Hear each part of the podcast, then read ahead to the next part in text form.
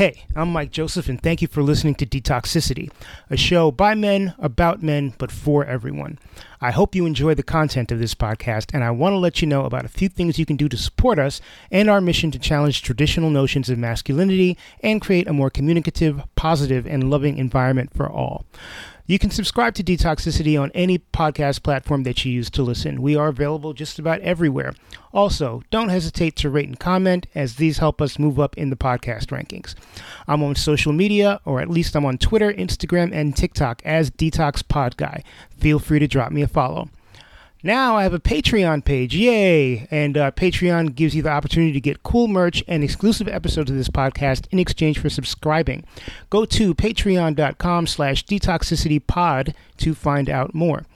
Uh, finally, I'd love to hear from you. Uh, whether you found an episode of the podcast particularly enjoyable or enlightening, or you know someone who'd be a great guest, or you'd like to offer constructive criticism, or if you yourself would like to be on the podcast, hit me up. Reach out to me at one of the aforementioned social media channels, or if you're old school like I am, drop me an email detoxpod at gmail.com. Thank you for listening and take care. As many of you know, I spent about eight years living in Boston in the late 2000s, early 2010s, and uh, worked in the entertainment industry while I was there, and got to meet quite a few interesting people during my time. Uh, Clay Fernald, who uh, I'm interviewing for this episode of Detoxicity, is one of those people that I must have met. He was the talent booker for the Middle East nightclub uh, for 16 years, uh, including the entire time I was in Boston from 2008 to, to, to 2015 and uh, that was a place that I went to a lot. I saw a lot of shows, so he and I absolutely 100% bumped into each other probably a few times. And uh, that said, I didn't get to like meet him, meet him, know him in person until a couple of years later when I was moderating a mental health panel at uh, the Mondo Fest here in Brooklyn and got to meet him there. And from there, a friendship was born. And finally, we have him on the Detoxicity podcast.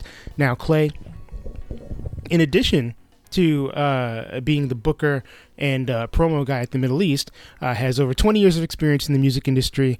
Uh, he is a podcast host. He hosts uh, the League podcast, which is a comic based podcast. Uh, he has his own Substack, Clay Inferno at substack.com. Um, he is a huge pop culture geek. Uh, he is a video editor. He's a producer. He does a whole bunch of stuff. And uh, we get to talk about lots of things, including work life balance. Uh, Clay's really started doing his own thing as sort of an independent contractor. And we discuss sort of divesting from the corporate grind and grinding on your own and the satisfaction that that brings. Uh, we talk about taking a vacation which is something that a lot of us people who work a lot don't do as much as we should. Uh, we also talk a lot about sobriety. Uh, Clay is alcohol free and has been for a while, and we talk about what led him to that point. And it, it's just a great conversation. It's an easy conversation, and I hope you enjoy it. So, everybody, whether you call him Clay Fernald or Clay Inferno, here he is. Hey, everybody, I'm Clay Fernald, aka Clay Inferno. I'm a music and event promoter I live in Boston, Mass, and I'm very interested in the idea of compassion and empathy in the music industry and the various hustle jobs that we have in our lives. And I'm also interested in these great podcasts that, that Mike has been doing. And I'm honored to be on the show. So thanks for having me. Well, I'm thankful to have you. We met. I see. Here's the thing. I lived in Boston for a long time, and you're an event promoter. There is no way that in the eight years I lived in Boston, you and I did not meet at least once before. Like it's impossible. That is true, and I I will say it's it's a blessing and a curse. For context, I was put on the cover of the Boston Phoenix as being the most popular man in Boston, and I worked at the nightclub called the Middle East for almost 20 years, and I met so many wonderful, awesome people. I'm also one of those people that can never remember names really, but if I were to see your face out in the wild, let's say, I would definitely say that we probably did run into each other. So I completely agree with that. But also I've noticed because I pay attention to the media and, and I'm also a writer and, and, things like that. I've noticed your name and I've noticed the great work you've been doing for the past five years or so because I review a lot of event listings and I saw that you had hosted lots of cool panels and things like that. So I'm familiar with you in kind of a admirer from afar and noticing oh. what you're doing and following your stuff. So I'm sure we met in person, but I'm really glad to be here, honestly. Yeah, and the one time I actually know for certain you and I met in person was during one of those panel discussions because you were doing audio or recording. You might have actually been recording video, if I remember correctly, at one, at one of the panel discussions I did. I don't remember if it was New Colossus Festival or one of the things in New York that I was doing. That's how I found out who you were and started checking you out on social media and all that stuff. But that's all irrelevant. No, it's I'm, good. Why? I think it's actually important because I feel like there's a lot of these are the kinds of relationships that we have nowadays. I consider the people that I subscribe to their Substack or I've listened to their podcast for 10 or 15 years, I consider them my friends and they play more of a role in my life sometimes even than members of my own family. Oh, I feel same. like it's important. Same. I'm curious how you ended up getting into music in the first place. What was your entryway? I've never played an instrument per se. Uh, I've always been more of a frontman. And if I were to go back to the 90s, I went to Mass Art, the Massachusetts College of Art. I'm from the Boston area, 20 minutes south of Boston, a little town called Abington. Which the reason I mention that is because the guys I've been doing my podcast with since 2009, we reconnected after not seeing each other for 15 years. This is the short version of the story. But we all grew up together. And we're still such good friends after the big pause in between there. But anyways, I went to Mass Art and I studied interrelated media, which basically meant I got to do whatever I wanted. So I started painting and I was doing a lot of spoken word performances. And then I started promoting music shows and forming bands and getting into the music business that way.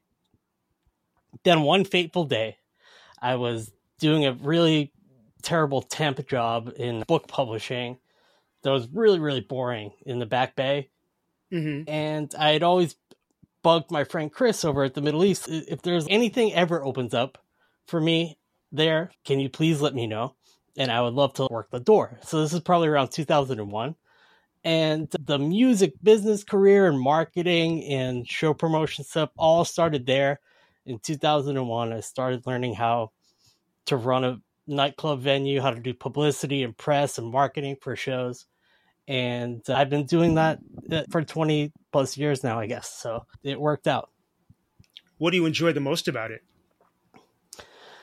I do think about that because i really love that part of my job. I, am one of these people now that I'm wor- working freelance pretty much this year for the first time ever. 100% full time job, like not punching the clock for anyone, just making my own money with certain freelance clients and things like that. And when I say that freelance clients, I also include the great partners that I work with to produce and and make comedy shows happen. I work for other people but I still work for myself in a way. I get to dedicate time to really work with financial backers of things that I'm interested in as well. I'm really lucky to partner with people that that have the money to make shows happen that I want to see happen. And then I really love the hospitality aspect of when a comedian comes to town or a famous podcast comes to town and I'm the point of contact. Like I've been on the road with bands and I know what it's like when you get out of the tour bus and you roll into a venue and everybody's nice that day and everything's cool and they have laundry and they have stuff that you didn't expect to see and then they have like special candies for everybody. I like to make that experience from my time on the road be like what happens when artists that I care for and love and respect come to town. It like honestly brings me such joy and then we have a fun show and it's great. It's just something about that making people feel comfortable is really important to me and uh, I really do like that part of my job in a weird way. Does that extrapolate into your regular life, like your non-work life, the wanting to make people comfortable? Is work clay and personal clay, is there that overlap there? I don't really have a, a split personality like that. And I would probably just counter that to say that when you get me and uh, the year of our Lord, whatever time it is right now, when you get me, you're getting my authentic self, no matter what time of day, what time of year. Not saying I don't get frustrated and things don't happen or that particular days aren't pretty bad. I had a pretty stressful day the other day. I wasn't my best that day, but I would like to think that you get me 100% of the time. And the things to me that are important are family and caring for my, my dad.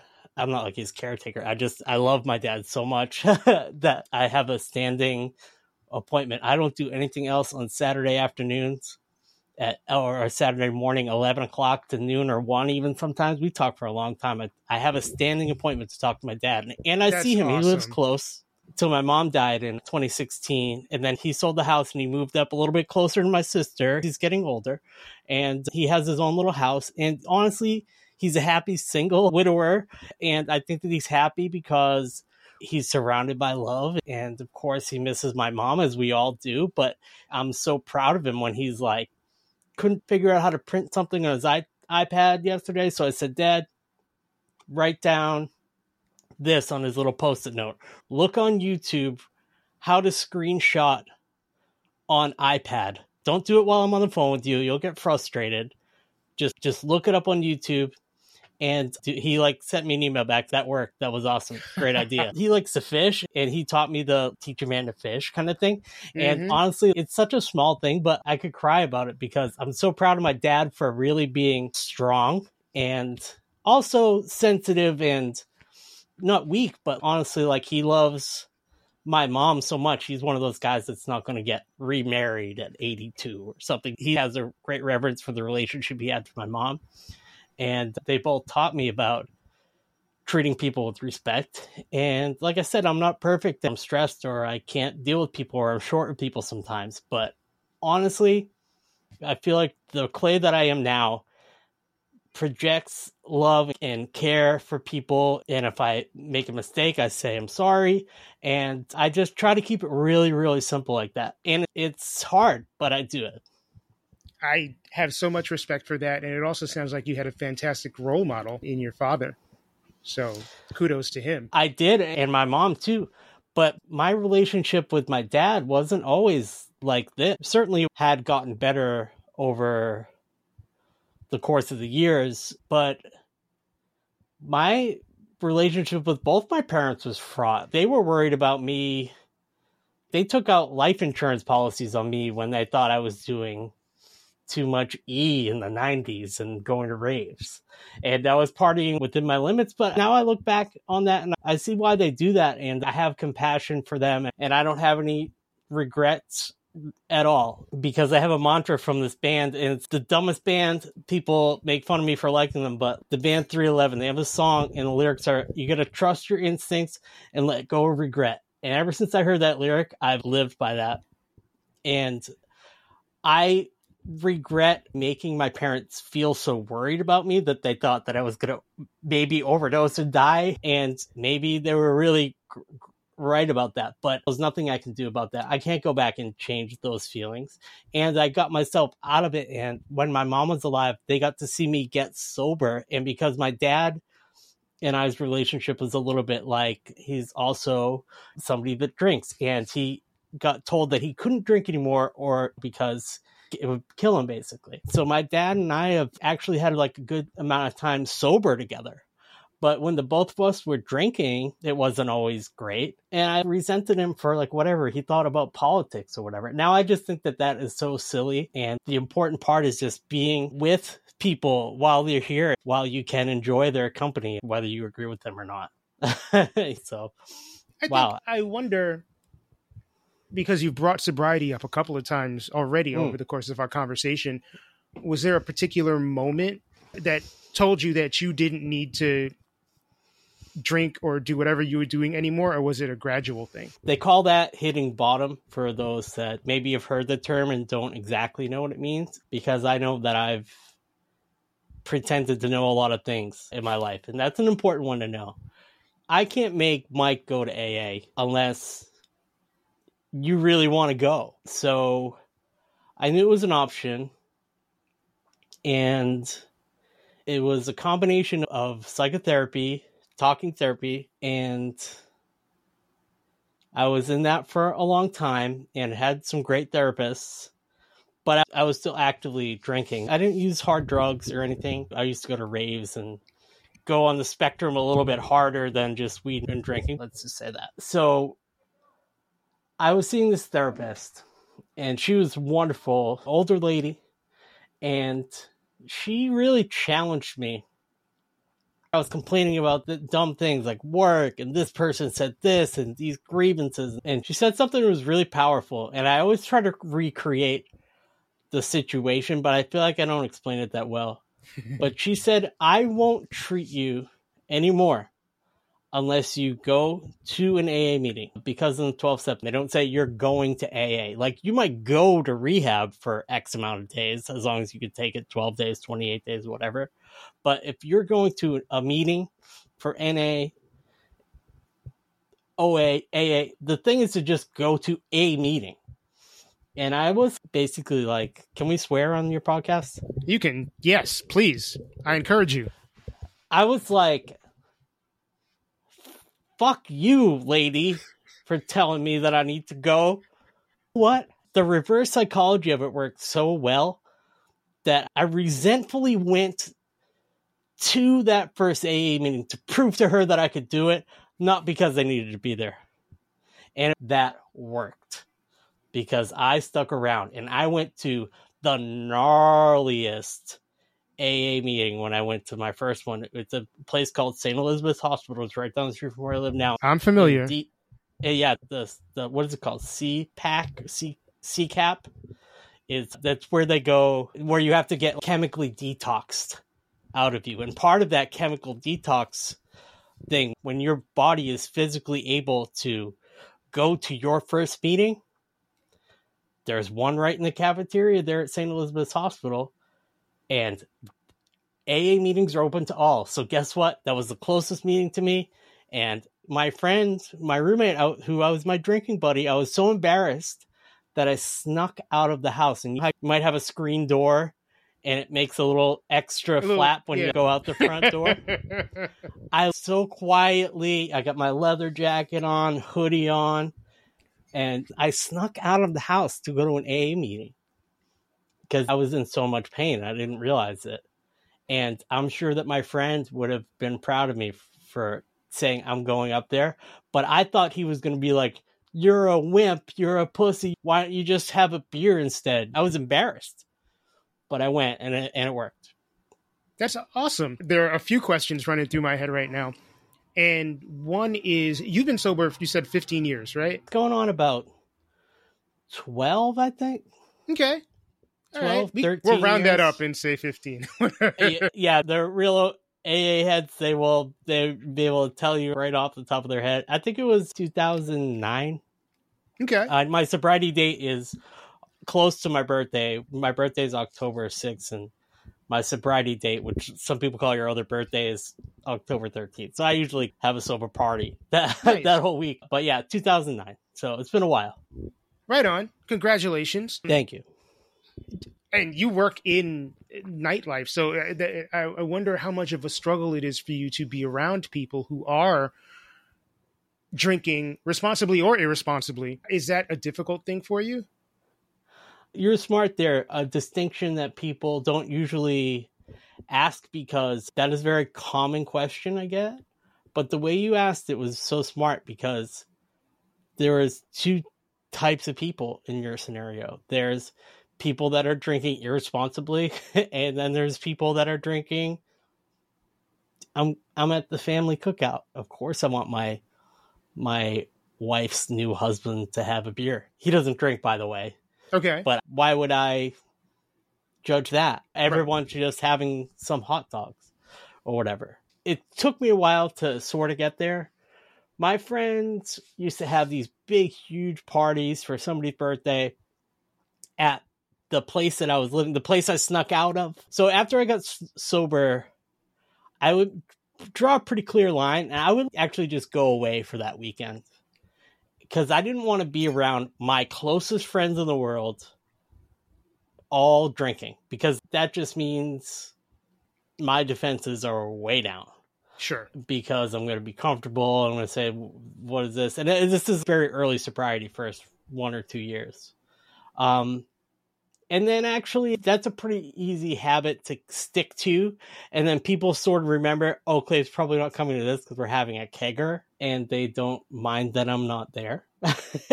and then there's a scenario where I'm at a concert. Let's say one of the bands I work with has a lot of sober people in it too, by the way, is an Irish punk band from Boston. And a lot of the songs are about drinking, right? Well, guess what? My support system in that band is the sober guys in the band. okay. And it's our job to protect the band from their drunken fans. Sure. But guess what's part of their job? Talking to their drunken fans. what was part of my job at the nightclub? Dealing with the drunken guy that won't leave, but being nice and compassionate and calling them a cab. So it's actually kind of like to hang out with people that I know are getting drunk that are that are my friends. I know that they're safe and they're not driving. I like it because I get to live a little vicariously through them and just say, "No, I, I'm good. I have my iced tea. I have my yerba mate here. I'm good." And then some people always kind of recoil. They want to replace their good time they're having with the booze with some weird substitute for me. Like I could try to melt some popsicles in a cup for you or something. It's always like some weird thing when people don't know how to do it. All of that stuff comes from love. I'm surrounded by love wherever I go, surrounded by sober people wherever I go. And I don't have a problem with people drinking. I like that there's a lot of Ubers and stuff now. People can get home safely. Yeah. And the younger kids, like my nieces and their boyfriends, and if I have interns or younger people that like work for me, they don't go as hard as me and my friends used to go. So I'm just like, God bless you. You can have three beers and not 30 in the course of a night. Wow. So I can hang. I can I can't really be a bartender. I was a bartender for uh, a while there at the beginning. I don't really like doing that. That's a little too close to the fire, too. I, My friend has this big fest in my friend's name. Everybody brings things and they're showing ridiculously oversized bottles of booze. And I love all of those pictures. I like all of them when I see them that day. But that used to be at my house and I don't go to that party ever. they don't expect Right. to see me there. right. Uh, do you still go to meetings? I will admit that there's never a cure in AA, but after the pandemic, I did a couple of the Zoom meetings things. And I'm actually I'm open about this. I'm atheist agnostic, so there was an atheist agnostic meeting that I go to, which was really rare in AA and really pretty kind of punk rock and what attracts me to it. Yeah. But some people in AA think that that's not real. It's a bizarre infighting kind of thing. It means nothing because that, all these people that are also atheist, agnostic, or don't choose to bring a higher power to sobriety still need a place to go. And guess what? Those are my people. Amen And to that. Meant or not, not amen. Yes. Una- see, unamen. I'm glad you Unamen. caught me there, Clay. Uh, that meeting has not come back after the pandemic. It's like a Zoom thing. I'm not going to say I'm never going to another meeting. I haven't been to a meeting in a while, but I see the people that are in my life that are important. These little kind of angels pop up in your life when you get sober. You go, "Oh, I forgot that that guy was sober," because they'll talk to you about it once they hear that you're sober for a few days or a month. And oh my god, yeah, I guess I never, I never really noticed that person never drank. And then you talk to each other and you support each other. That's amazing. And I just lost my question. So I'm trying to remember the specific panel that you were filming that I met you at, and it had to have been a mental health panel because that's kind of all I do in terms of panels. And I'm wondering how much to tie sobriety into it. And you've Mm. talked about therapy as well. hmm I guess did the sobriety and the mental health acknowledgement go hand in hand? Because one big reason for this podcast is to promote the fact that men in particular need to be more open about the mental health challenges that they experience. Yes. Because anyone says that they haven't experienced depression or anxiety, they're lying. But what for you was it like going through the process of discovering that you needed mental health help, whether it be talk therapy or whatever? I'm going to go back to the period of my life, I would say maybe even high school, the psychotherapy and because I used to be on Zoloft, used to pre- be prescribed Klonopin, which sounds really crazy. This all predated any of my realizing I may have a substance abuse issue with alcohol specifically, but the doctors gave me stuff because I broke up with my girlfriend or I was depressed or whatever, right? So I'm certainly not taking this down a uh, dope sick Sackler Brothers thing. I'm, that's what I'm saying. what I am saying is that I, I was prescribed anything before I went to therapy. And then at a certain point, I was going to therapy and also being prescribed things. And then I remember I was on something. I think it's called Paxil for a while, and then I went off of that, and I was still drinking and smoking weed. I was in art school for Christ's sakes. I probably shouldn't have been mixing all these things, but it was to deal with my anxiety and depression. And I would tell even people that I worked with at the ice cream store, I have anxiety and depression. I have to take these things, and they would be like, "Yeah, uh, all right.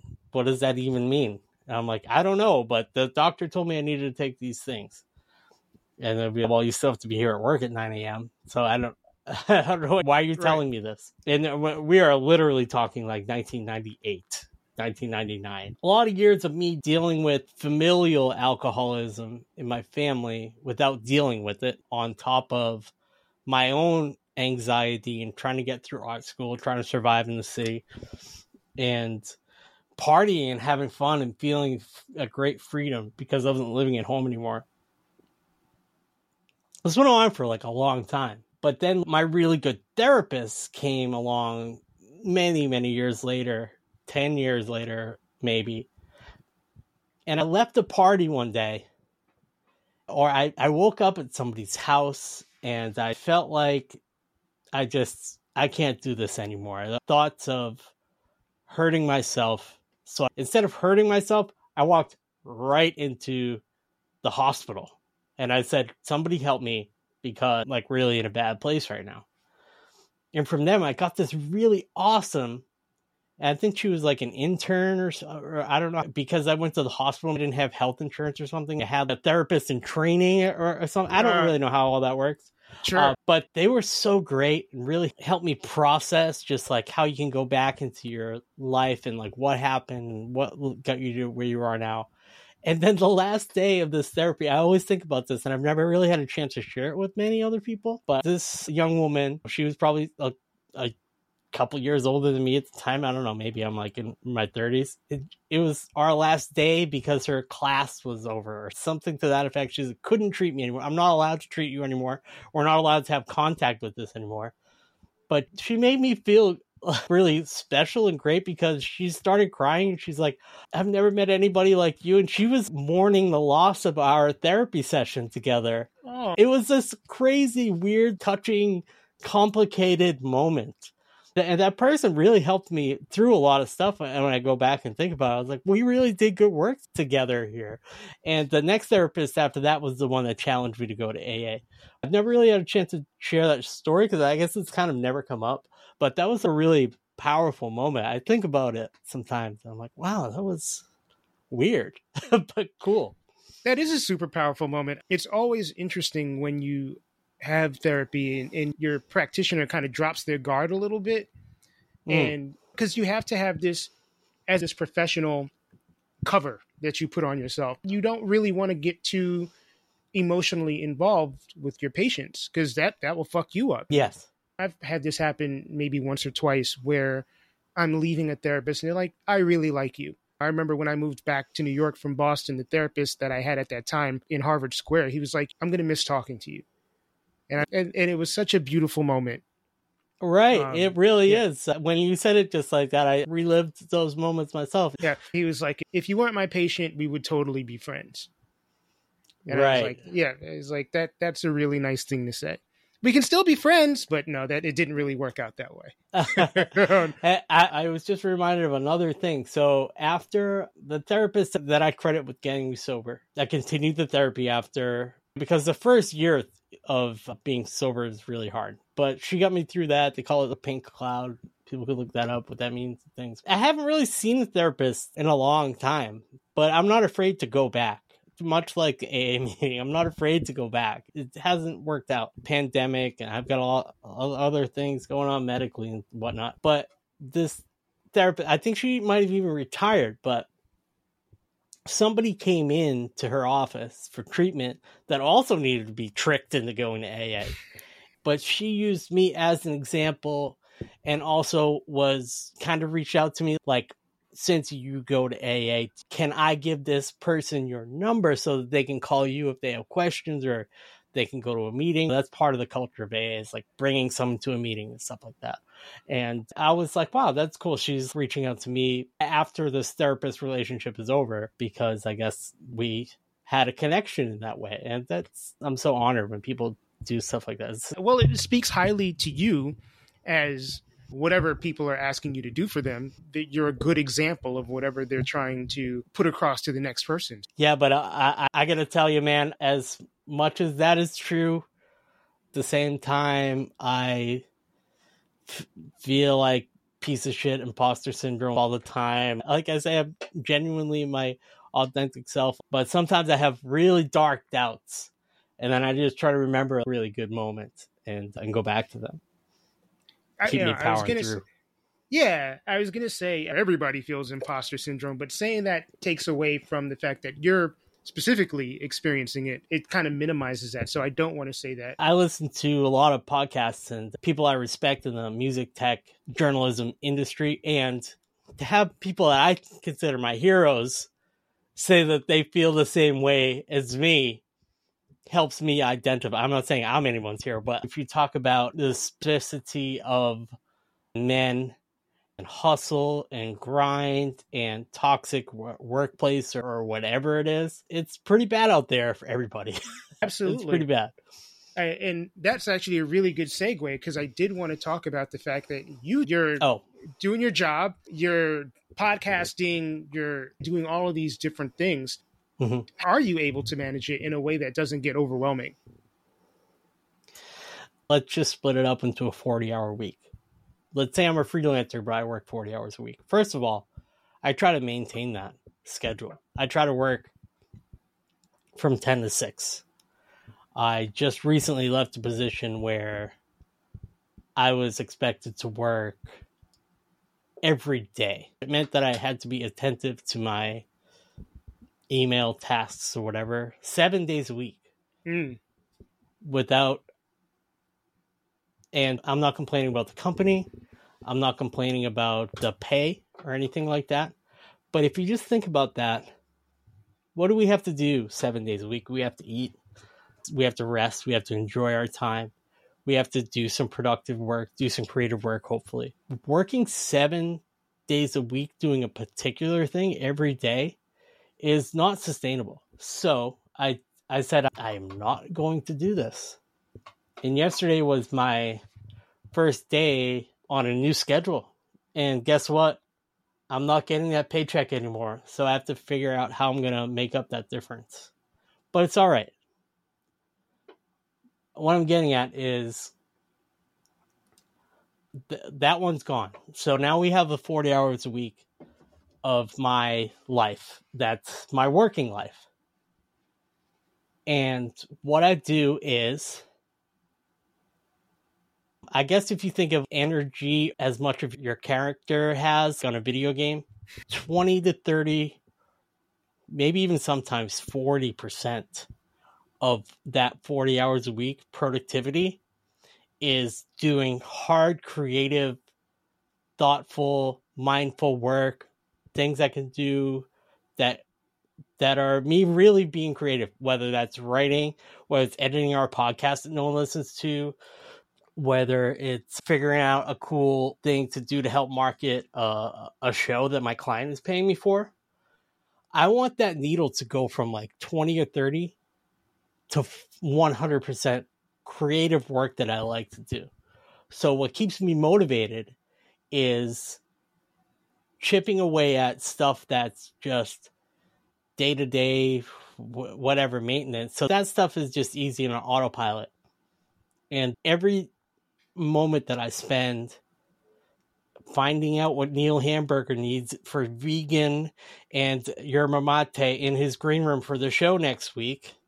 That to me is as creative a work as me writing a Substack post or editing my podcast or coming on a guest at someone's podcast. So if I have to suffer and do things that I don't want to do, fill out spreadsheets of reporting for my clients or whatever, yeah, that's fine because I will do that.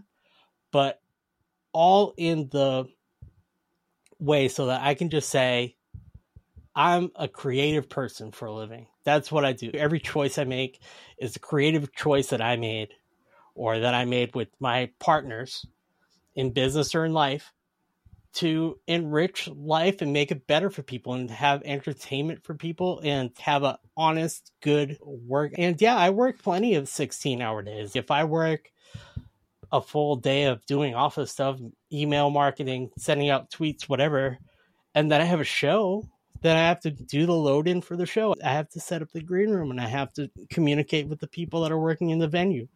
And that might be I start working at 7 a.m. and I'm home at 1 or 2 in the morning but that's the rich life that I chose. This is what I want to do. So right. I will never complain about that. And when I'm up late because the episode of the vampire show that we like on TV is up, so I want to coordinate the podcast episode and it has to do some final cut editing for the same thing, I will stay up till two or three in the morning to get that done for the 15 views that it gets on YouTube just to make sure that we're putting out the best thing that we can and that we can be proud of it. And that's just how I manage it. I just I just power through it.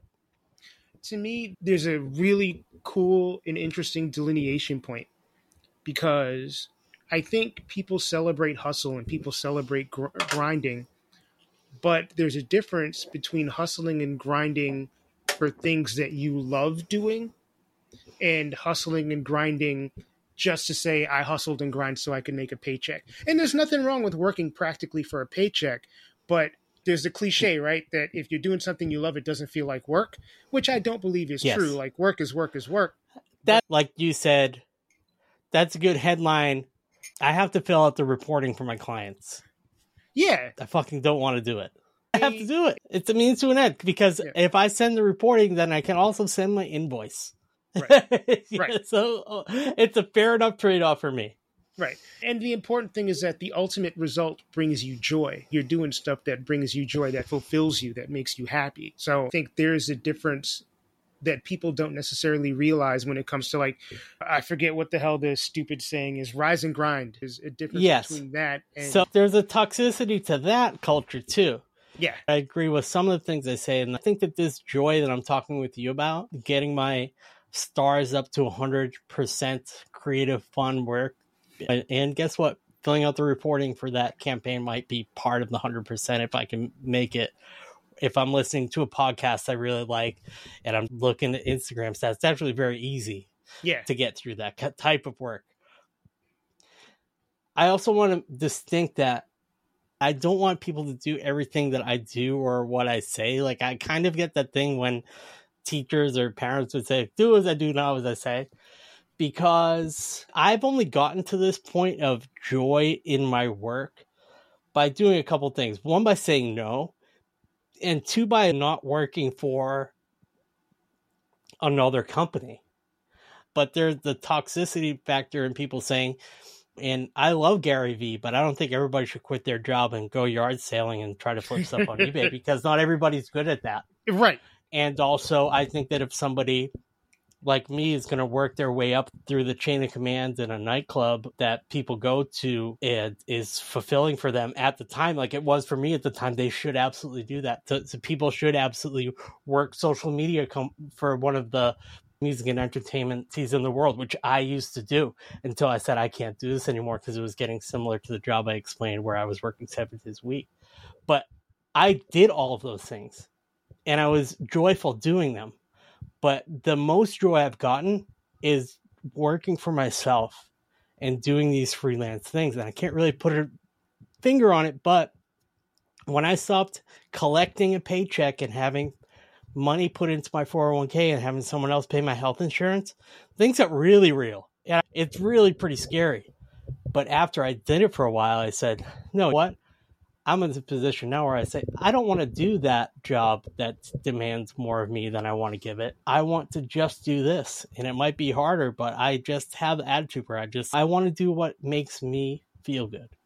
And I want to keep it simple like that. Yeah, I think a lot of people, and maybe this is just in my head, if people want to distance themselves from the corporate culture, I think it's easy to say people like that are lazy or they're selfish or whatever. And I don't think that's no, the yeah. case. I don't think it is either. Right. People want to work and people have a work ethic. I think a lot of people are tired of utilizing that work ethic and spending all that energy to make other people rich.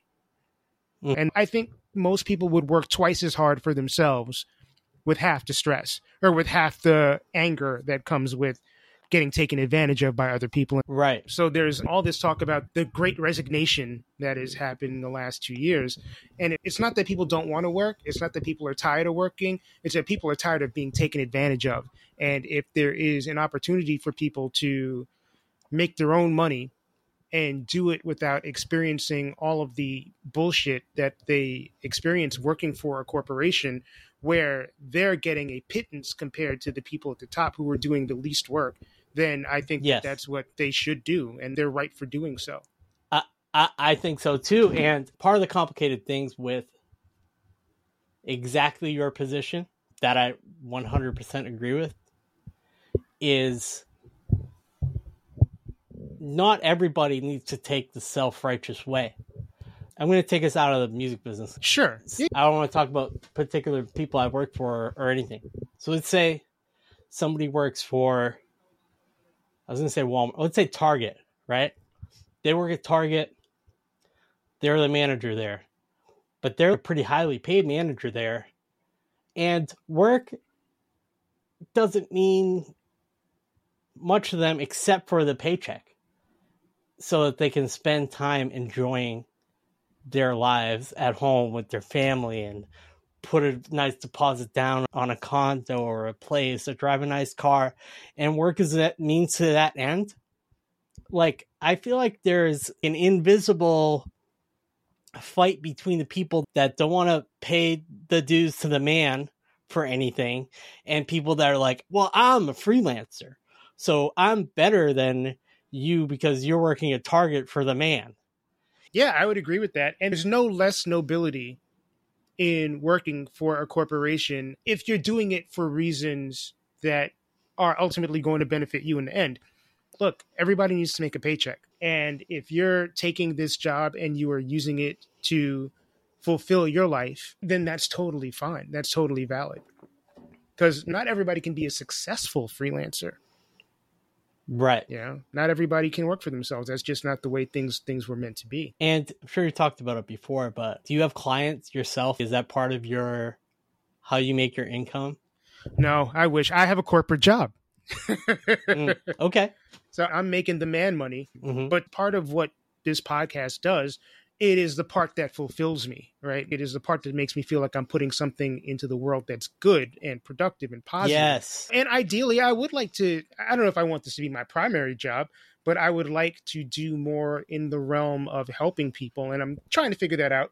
But in the meantime, I have a corporate gig and it pays my bills and it pays my rent and allows me to live a certain lifestyle. And it's fine until the moment I decide that it's not. And then I'll do something about it or try. I don't know if you're like me, but when I would start like a band or something, I always think we're gonna be so huge. We're gonna be the best. Out the people are gonna love us. We're gonna buy a house in the Hollywood Hills or whatever. Kind of always look at stuff like us doing our podcast, let's say, or me working on a Substack piece or something. I think it's like the artist in me, the artist ego that craves attention. People know me, they're gonna love this Substack post that's mostly just about how to manage your email. But yeah, it's gonna take off. And I'm gonna be one of those people. I'll just be creative with my podcast or my Substack or my whatever it is that I'm doing creatively to just pay the bills. I can quit my corporate job. I can quit doing this or that. I'm an eternal optimist, especially when it comes to stuff that we create. And I'm like, it might not be for you, but maybe there's some audience we haven't tapped into yet. So we're still cranking out the same old. Yeah, product. man. I don't know that I'm as optimistic as you are. I'm a pragmatist, and I realize that there are a million podcasts out there. There are a million Substacks out there. So for me, am mad at myself for using this as a comparison, but I'm going to do it anyway. Like I don't want to be Joe Rogan. Um, right. I don't want to be Howard Stern. I think I have the capability potentially to be Joe Rogan or Howard Stern or that level of successful, but I know that it's not guaranteed. I also realize that there are things about this podcast and a lot of the things that I talk about in my regular life that are polarizing and that people are uncomfortable yes. talking about. I talk very openly about mental health, and there's still a mm-hmm. wall where people don't want to talk about mental health. I talk about queerness, I talk about blackness, I talk about polyamory, mm-hmm. and those are still things that are taboo in a right. lot of places. So I'm never going to be like Mr. Mainstream America, and I don't aspire to that because I, I am who I am, and I'm not going to change for that. Mm-hmm. Uh, but that said, there's still like I could grow this podcast by a few thousand more people. There are times when I'm like, I don't have enough followers on Instagram. I should be bigger than this. This is me every day. Yeah. By the way. And I don't necessarily know that it's an ego thing. I think it's a, oh, I have a message. And I think that if people hear the specific message that I'm presenting, whether it is about race relations or it's about sexuality or whatever, I have experience knowing that my existence frees other people to live their live truer lives for themselves and i love mm. the fact that someone can be like hey mike i heard you talk about open relationships or blah blah blah and i had a conversation with my spouse and i feel like this is what i want to do to have that power and i think we all have that power if we really expose ourselves as the true people we are um, mm-hmm. to have that power feels good to make someone else's life happier just by being myself, that's mm-hmm. fucking awesome. So I would love to do that on a larger scale, and I think it'll come with time. Sure. But I don't necessarily want to be. I don't want to be the Harry Styles of podcasts. I don't want to be the Taylor Swift of, of podcasts. So right, right. Yeah. I guess neither do I, but I can't disabuse myself of the idea that when they were going to make a, a, sequel to the to the Batman movie, and they ended up doing that. But then they were like gonna cast Robin, and it ended up being Chris O'Donnell. I was like 14 or 15 at the time, and I still have this thing where I'm like, they should let me audition to be Robin because no one cares about Batman more than I do. Don't they know that? I, am constantly trying to be Robin in the next Batman movie. It's like it would never happen in a million years. But uh, dreaming big. I gotta say, do uh, and this is where I I will just express a little pride in things that I've done in my life. I've interviewed Stan Lee and I've interviewed Kevin Smith, and those are big fucking names. But after I inter- interviewed Stan Lee, I didn't hang it up. I I kept going. Right. so there's always something else to reach for. There's always another person or people that you can reach. Like there's always a next level up. And you can't be obsessed with it, but it's good to have a goal. I want to ask, and this might be my closing question, depending on how much you want to talk about it. I saw pictures on Instagram. You recently went on vacation, which I feel like is probably not something you do very often. it's it's not, but because you're a workaholic. Um, yes. So let's talk about vacations and check out my Substack for my piece I wrote about the three day weekend and how much it fucked up a workaholic like myself because you're now jamming in five days worth of work. Four days, yeah. And it's either an information dump on Thursday before the three day weekend, or it's I have a huge emergency on Tuesday. on this three day weekend. I Yeah. say this of 20 years of looking at emails like this and recognizing the pattern. But anyways, so after the pandemic, my partner and I, Stacy, we we mo- we end up moving because classic pandemic story. Like we were gonna murder each other because we were on top of each other and we can't leave the house. And I'm working from home, which I hadn't been working from home before then, except for one day a week. Now I'm home all the time. So we end up moving into a new place. And then last year, I think I did my first show back like November. 2021, rather. yeah. Yeah. So a lot of anxiety grabbing boxes of N95 masks to the show, people asking for vax cards, checked it, but like nervous, hadn't done a show in person in a long time. Anyways. But around that same time, I said my favorite band is playing in California. I know that Stacey doesn't want to go, but I booked myself a flight. I went to a music festival to literally see one band, camped out, went home. And then Stacy and I both love being outdoors and camping. So I kind of recreated it this year because an artist that I like was playing out in, in Holyoke, which is not really that close. So I had the perfect plan. I said, it's her birthday weekend. Book the tickets to the concert. And then instead of a hotel, we'll just go camping.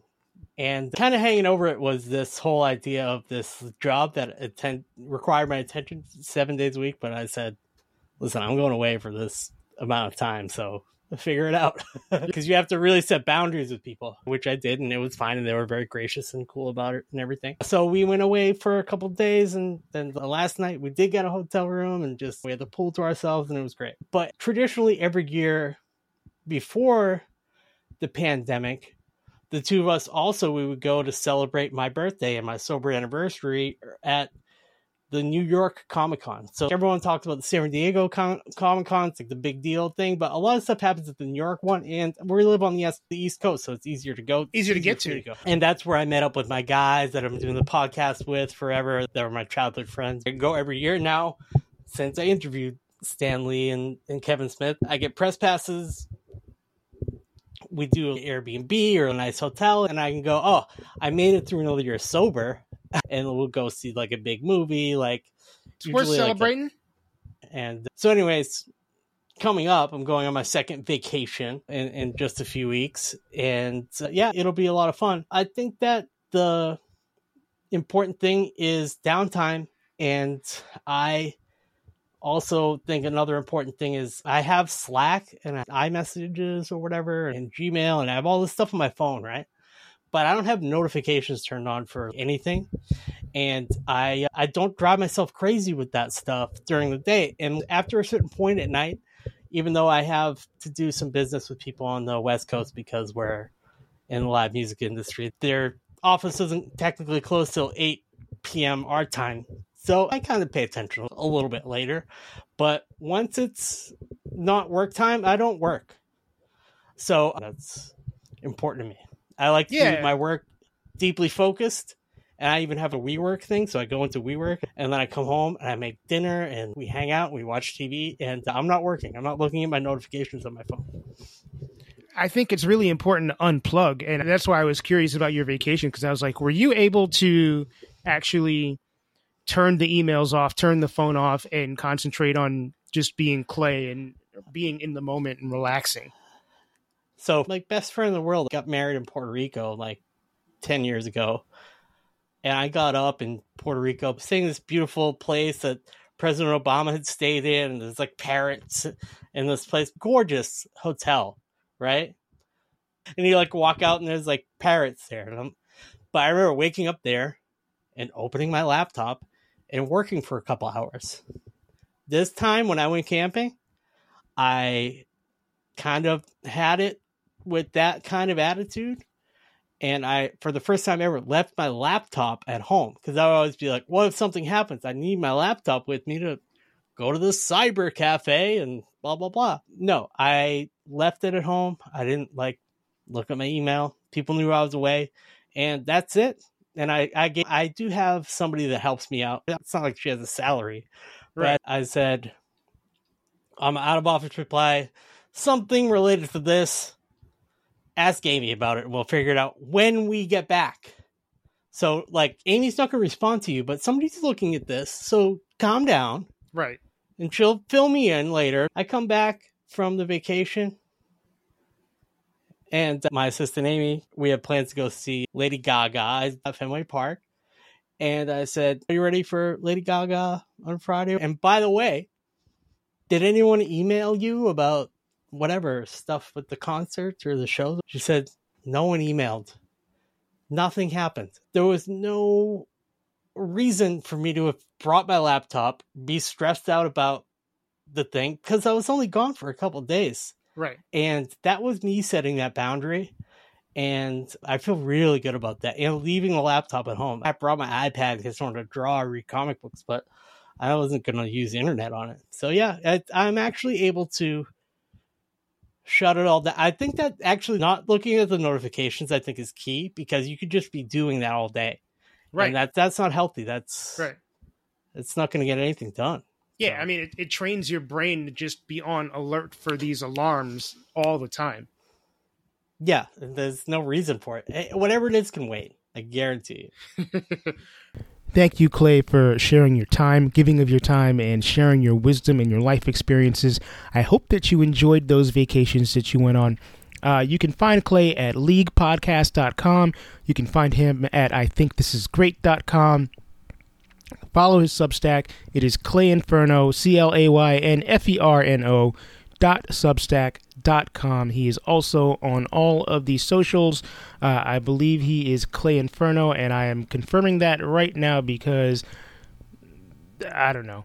I'm not very professional. Anyway, he is on Twitter at Clay Inferno, and I believe he is on Instagram at, as the same. And if I messed up on that, I'll put it in the show notes. Uh, but once again, thank you, thank you very much, Clay, for taking the time out to chit chat, and hopefully uh, you'll come back. And maybe I'll actually see you in Boston sometime as opposed to uh, bumping into you here in New York City. Thank you for listening to Detoxicity. I hope you found this particular episode interesting. And if you are new, I hope you go back and listen to all of the older episodes. Uh, once again, my name is Mike Joseph. I am the host and producer of this show. And uh, there are a lot of things that you can do to continue to support our mission, continue to support this podcast. Uh, follow me on social media. I am on Instagram, Twitter, and I'm on TikTok as Detox Pod Guy. Uh, you can also send me an email if you'd like. I'm at detoxpod at gmail.com.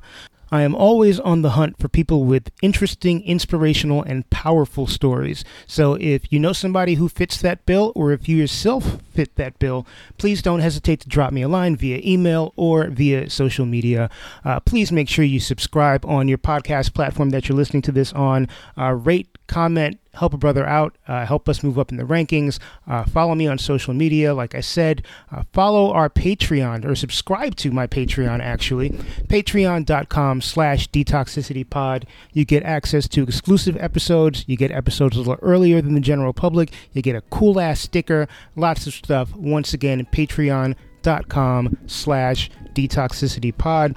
Quick shout out to Calvin Williams for providing the music and uh, doing his magic on the logo, which was originally designed by Jacob Block. I thank you all for listening. I wish you all the best. Please take care of each other. Till next time, peace.